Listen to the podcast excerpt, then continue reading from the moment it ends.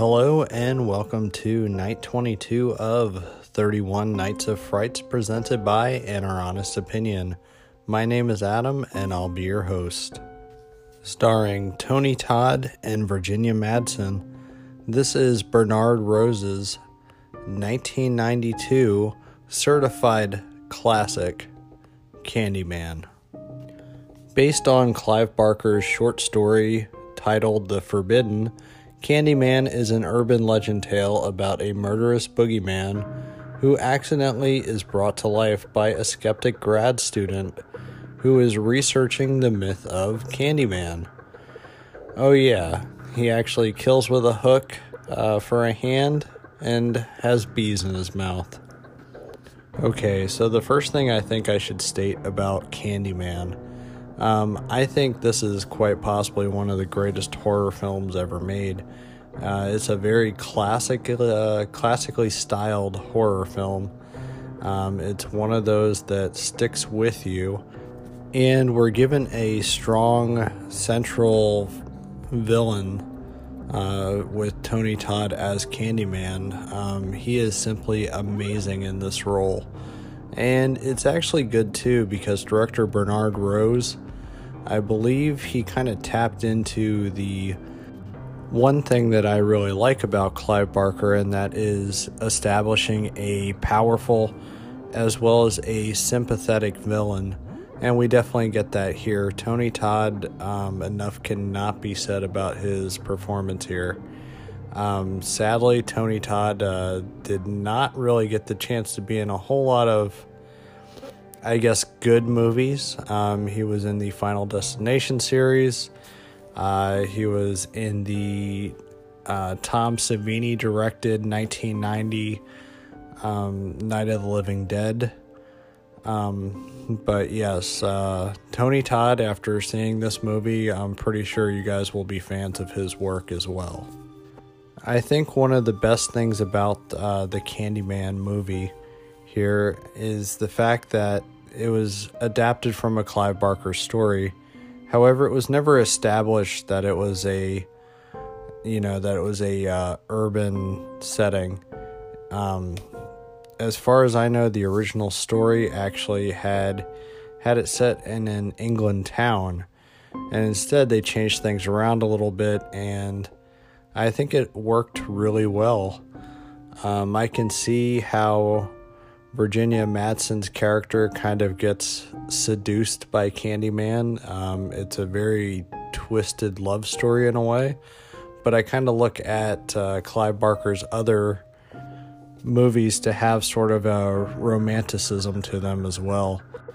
Candyman definitely fits in well with other Clive Barker movies and stories, uh, such as Hellraiser, also known as The Hellbound Heart, which is the title of the book. And then also later, which was not a Clive Barker directed movie, but Midnight Meat Train. Um, it's one of those where it all kind of feels like it's all in the same world and it's awesome that these various directors are able to actually tap into what makes a Clive Barker story great. One of the most interesting things about Candyman himself is the fact that he's an urban legend that is brought to life by saying his name five times in a dark room while looking at a mirror. Supposedly, after you say his name the fifth time, he appears behind you. However, he only appears if you actually believe in him. Because he's an urban legend, he needs to be brought to life by actual belief in him. And I think that's one of the things that makes it great. Yes, it's similar to a Bloody Mary type of idea, but it kind of goes and it repurposes it for its own idea. And I think it works out great here. It's one of those that you wouldn't think that it would work or if you could actually make an entire movie based off of it. However, it's just something that seems to work well. It seems like everything in this movie fell into place nicely. Uh, keep an eye out in this movie for Ted Raimi uh, who is actually brother of Sam Raimi And when the original Candyman story is being told to Virginia Madsen in the movie, um, he's actually in the scene as far as uh, the story itself. It's kind of a cool little cameo. He's been in tons of other things, including another Clive Barker adaptation, Midnight Meat Train. Another actor that I thought it was funny is in this movie, uh, and that is Xander Berkeley. Uh, he's been in tons of things. It seems like uh, there's always a movie with him in. Uh, he was actually in Terminator 2 as John uh, Connor, as his foster father, and also uh, he's currently in The Walking Dead. So, kind of cool to see him show up here in Candyman.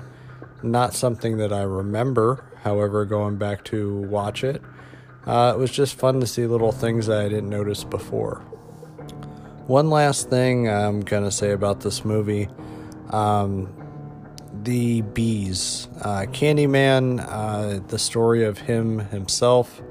He was a slave that was caught uh, sleeping with a with the plantation owner, I believe his wife or his daughter, I forget which. Um, and they killed him. They cut off his hand, they put honey on him, had bees sting him to death. Um, Tony Todd in this movie, uh, he has bees in his mouth. Uh, yes, there were really bees in his mouth throughout this uh, film. Uh, you don't see it too often, but when you do see it, is it is kind of shocking, and I cannot imagine even doing something like that. So if I wasn't already praising uh, Tony Todd before, uh, I'm to praise him again. Um, he really does play the role well, and I honestly cannot see anybody else in this role. So I'm sure that this was intentional, um, but this movie also has a very gothic horror type of feel, in addition to the urban legend. Um, Tony Todd, he reminds me of a I don't know, a very classically styled villain as well. So, amongst all the blood and gore, you definitely have a very classically styled horror film as well. It's just one of the many things that makes this, as I put it, it's a certified classic. This is easily, easily one of the best horror movies ever made. I highly recommend if you have not seen it uh, please go check it out. If you really want to, check out the second movie, Candyman Farewell to the Flesh. That one was actually good. I'd probably skip Candyman 3, but that's me personally. Um, either way, none of those even touch this uh, movie. But with that, I'm going to end this episode. As a reminder, you can find me on Twitter at Adam underscore FBGM. Also, please check out our podcast, In Our Honest Opinion. Good night.